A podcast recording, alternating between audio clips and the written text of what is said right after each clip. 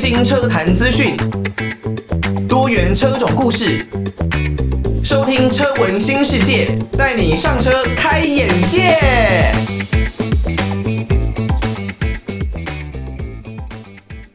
欢迎大家收听车闻新世界，我是艾格。我刚刚听到的歌曲呢，是来自于伊藤由奈他的这一首《Truth》的歌哦。那当然，如果你没有听到这首歌的话，代表的呢，可能是你是使用 Podcast 的平台来收听我们的节目。那非常感谢大家使用 Podcast 的平台哦。其实呢，Podcast 现在已经蔚为整个时代的趋势。那它有很多的好处哦，包括了可能可以比较自由、比较随性。另外呢，就是你可以选择想要听的集数，再来做重播。还有，你可以根据标题来看看，诶。到底这个集这一集是不是我想听的呢？如果根据标题我不太想听，那其实就可以不用选择收听哦，而不是像一般传统的收音机，可能呢你必须要呃先听了一阵子才觉得说，诶，到底这一集节目你有没有想要继续听下去哦？多多鼓励大家可以使用 Podcast 的平台，但是我们也知道对岸的听友呢，可能有的时候会受到一些的限制。所以呢，会比较困难一些些哦，但没有关系，我们的讯号呢，还是都会尽量的呃送到各位听友的耳中哦。那如果你对于车文新世界有任何的建议哦，都欢迎可以透过寄信到台北北门邮政一千七百号信箱，台北北门邮政一千七百号信箱，或者呢是可以 email 到 l i l i 三二九 at m s 四五点 h i n e t 点 n e t。L i l i 三二九 at m s 四五点 h i n e t 点 n e t 也可以到 Apple Podcast 上面帮我们来一个五星的留言，留下大家的宝贵建议哦。那只要是五星的留言呢，艾格都会公开在节目当中来做一个公开的回复了。好，这一集节目呢，我们要来讲一下的是关于呃汽车条款这一方面的问题哦，能源条款这一方面的问题。那会让我有有这个想法，想要来讲这个主题的主要原因呢，就是我最近看到 Infinity 呃，Nissan 他们的高阶品牌 Infinity 啊，旗下我相信大家对于他们的有一辆轿跑车 Q 六十印象呢是相当深刻哦。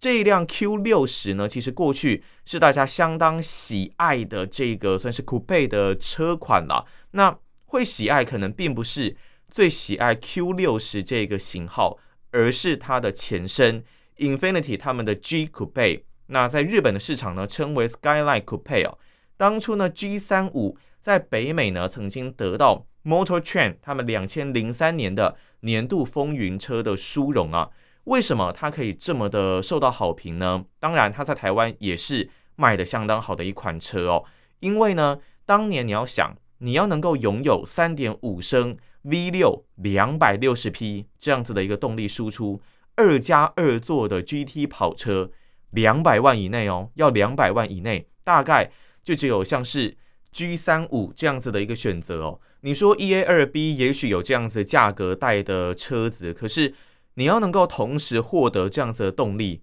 并不是那么简单。所以那个时候 G 三五是相当受到热烈欢迎的。那后来呢，他们也是有推出像是后继的 G 三七的 Coupe。那价格呢？说实在也并没有说来的太高，两百三十五万。因为呢，它的动力是非常可怕的，来到三百二十八匹啊，三点七升 V 六高转速的自然进气引擎啊，而且还配有后轮转向的系统哦。这样子的规格只需要两百三十五万，这个 CP 值真的是很高啊，可以说是物超所值哦。所以在国内也受到相当多的车主喜爱这一款车。我们就拿我之前开过的 BMW F 二十二 M 二三五 i 来跟这一台车做比较好了。M 二三五 i 呢，它新车价在二零一五年那个时候，当然这个年份可能比较不一样啦，那物价也会有上涨。不过你说对比他们的一个性能哦，当时呢，当然两百五十八万是 F 二十二它的一个标准的新车建议售价。那它的性能呢，三点零升。然后三百二十六匹也一样是六缸，那它是涡轮增压的引擎哦。不过你会觉得好像数字上差不多，税金会稍微省一点点。但是现在很多人在怀念的就是自然进气引擎，而且重点是 G37 的 Coupe 它还配有后轮的转向系统啊，这真的可以说是 CP 值超级超级高哦。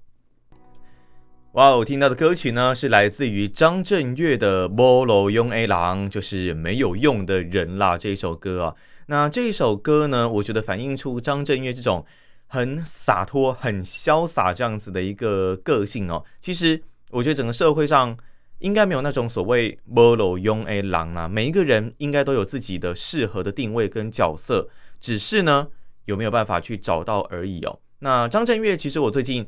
呃，还蛮羡慕他的一个生活，其实也是他过去长久以来打拼所累积下来的成就。那能够获得现在这样的果实呢，我觉得也算是应得的。因为张震岳呢，最近很长，就是我看他的个人粉专的影片哦，那就会发现，诶，他也蛮喜欢越野的。那他的车子应该是 Land Rover 的车系，我不知道有没有有没有记错，不知道是不是 Defender。那他呢，可能会去海滩跑跑沙。玩一下越野，或者呢是骑着自己现在可以说是一车难求，一台呢有的时候二手价格可能要飙到二三十万的 Honda 他们的 Monkey 一二五啊，哦这一辆很可爱的小挡车，然后呢骑着这一辆车啊到山林里去潇洒的遨游，然后偶尔呢野炊一下，烤一点东西来吃，哇，这生活真的是非常的惬意哦，让人有一种。觉得说相当羡慕的感觉啦。不过呢，张震岳过去也是相当打拼、相当有才华、相当努力的一位歌手，也是呢在世界各国走来走去啊。那个因为工作的关系奔波，所以呢，他有现在这样子的一个生活，我觉得真的可以开始慢慢的来享受生活喽。前面的节目呢，我们有分享到了过去呢，不管是 G 三五还是 Infinity 他们的 G 三七，都还蛮受到大家的喜爱。不过呢，在经过了 G 世代 G Coupe 的这个世代之后，再来就是来到了 Q 六十的这个车系了。新改款的 Q 六十呢，虽然它搭配两千跟三千 CC 涡轮引擎呢这两种的一个动力配置，但是呢，二点零升的涡轮引擎，两百零八匹跟三十五点七公斤米的这个动力，你会发现它这个动力呢，是比过去这个三百二十八匹三点七升 V 六高转速自然进气引擎的 G 三七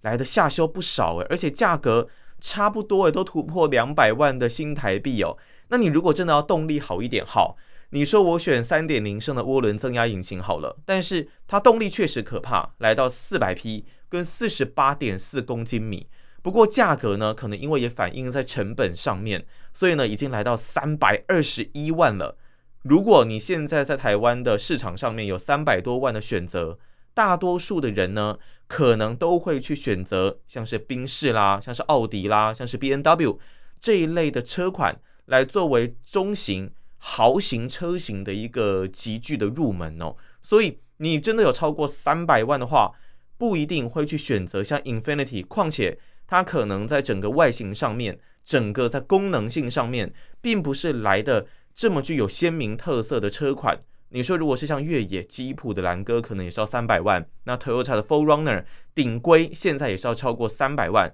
当然，这是因为他们有特殊的用途跟特殊的车型取向。不过，Infiniti 目前似乎就没有办法满足大家这样的要求哦。你有这样子预算的一般消费者，没有特殊需求的消费者。就是可能开高速公路跟一般的市区通勤，并不会去选择这样的品牌，大部分可能都是在 1A 二 B 这一边哦。所以呢，这也是 Q 六十算是叫好不叫座的一个主要原因了。那加上 Infinity 这一边呢，似乎也没有投注相当多的心力，嗯，在 Q 六十的一个行销还有贩售上面，所以他们的销售量方面就难以成长。加上现在新年式的 CAFE 条款。这个车厂耗能总量管理的条款上路了，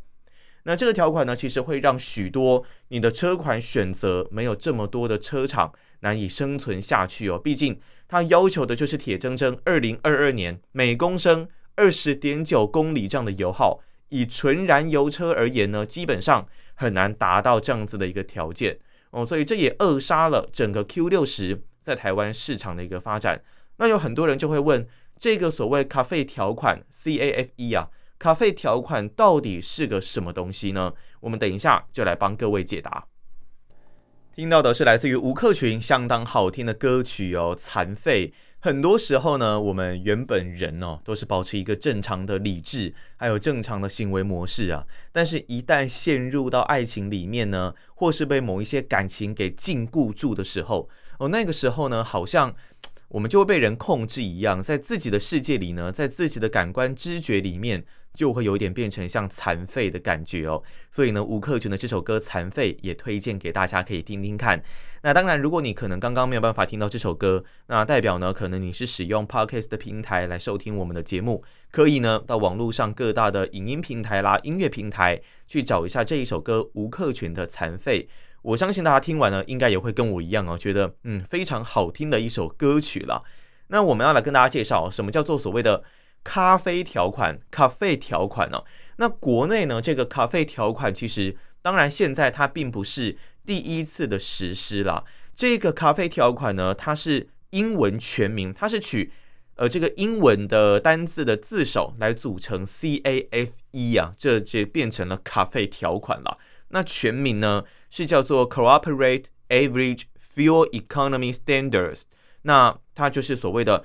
车厂耗能总量管理，所以呢，这个 cooperate c average a fuel f 跟 economy e 变成了 c a f e 咖啡条款哦。那在二零一七年那个时候呢，因为参考了欧美还有日本，所以呢，第一次来出现了这一个条款。它会根据哦车款的车重的集聚，每一个集聚，每一个车重的重量。都有相对应你应该要达到的油耗标准，你才能够正常的来贩售，而且呢是必须要以车厂为单位，要求你每一年售出的小客车平均的能耗呢，依照所谓的销量比例来进行加权计算之后，你平均这个加权计算之后的油耗平均水准呢，要达到每公升十四点五公里以上哦，才算合格，才可以贩售。如果呢，你没有达到标准的话，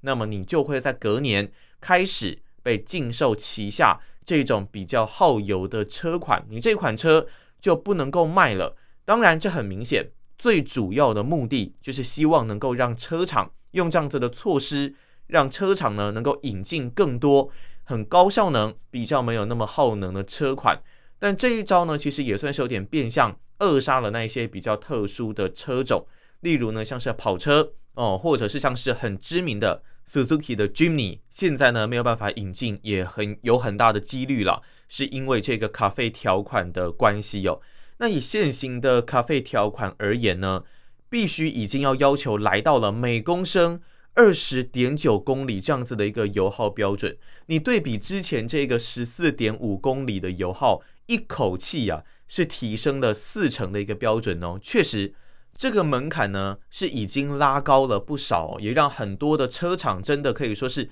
叫苦连天啦，觉得说哇，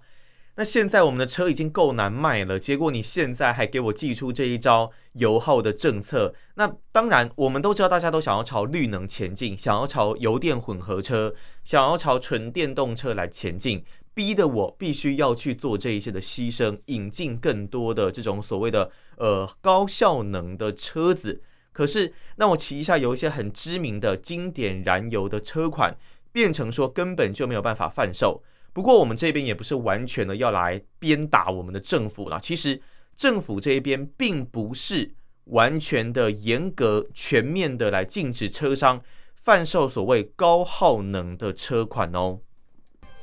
来自于安七炫那年夏天，所谓的政府的咖啡条款呢，它并不是。完完全全的要来禁止你们贩售这些比较高耗能的车款，它其实呢主要的目的是希望你能够引进一些比较高效能的车，呃，不管呢是油电混合车，还是说 PHEV 这种插电式的复合混合动力车，或者呢是纯电动车，你只要有引进这些车款。他们的平均油耗效能一定来得比较高，可能动辄平均每公升可以来到呃二三十公里这样子的一个水准，那它就可以拉高整个车厂平均的小客车油耗哦，因为它是以车厂为单位来看平均值嘛，也就是说，也许你可以贩售大概两成的高耗能的车款，但是呢，可能有六成会是高效能的车款。另外两成也许呢是中间集聚的车款，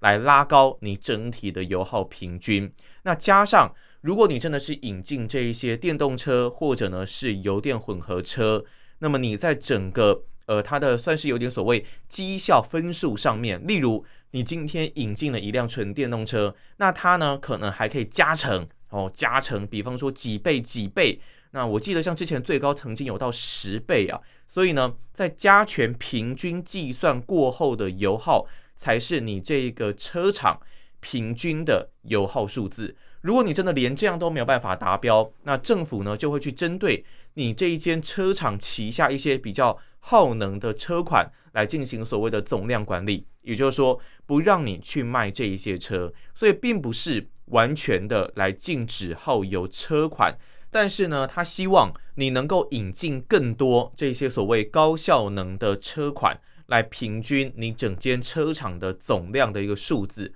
但是当然，你说如果对于 Toyota、对于 Lexus 这一些很大的厂来说呢，没有问题啊，我们可以引进一些其他的车型。来做贩售，然后呢，它甚至不用卖出去了，它只要有引进，它就能够被计算进去哦。那它呢，根本就不用把车子给完全卖出去。所以，我们呃之前会看到，像比方说尼桑的 Leaf，还是说一些厂牌里面的很小很小的那样子的电动车，你一看就感觉说，哎，这车应该卖不出去吧？那为什么厂商还要把它引进呢？或者是它的销量真的很差？那为什么还要引进这样子的车款？那很有可能。是为了把它纳入到旗下的阵容当中，来针对 CAFE 这个法规加以平均。为了符合这个法规，让这一间车厂能够继续的卖他们的高耗能车款，所以呢，引进这样子的车走。那说实在，很多车厂现在也开始会做这样子的事情啊。不过，如果你是对于那一些可能总销量比较低、车款选择没有来的这么多，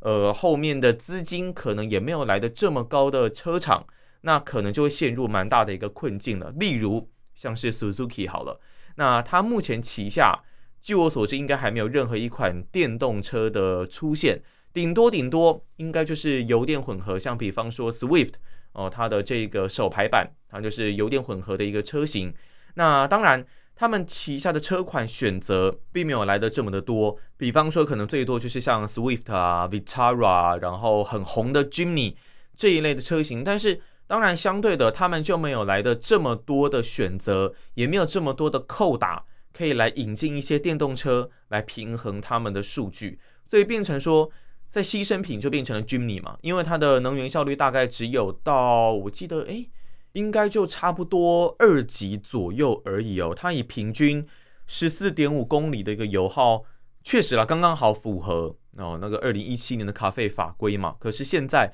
已经来到二零二二年了，所以它就并不符合这样的标准。加上 Suzuki 底下又没有其他的一些高效能的车款来平均他们车厂的数字，哦，所以说呢，Jimny 就这样子被牺牲掉了。未来有没有机会再看到它导入国内呢？可能就要看它未来或是 Suzuki 整间车厂未来的一个能源该怎么来去做控管了。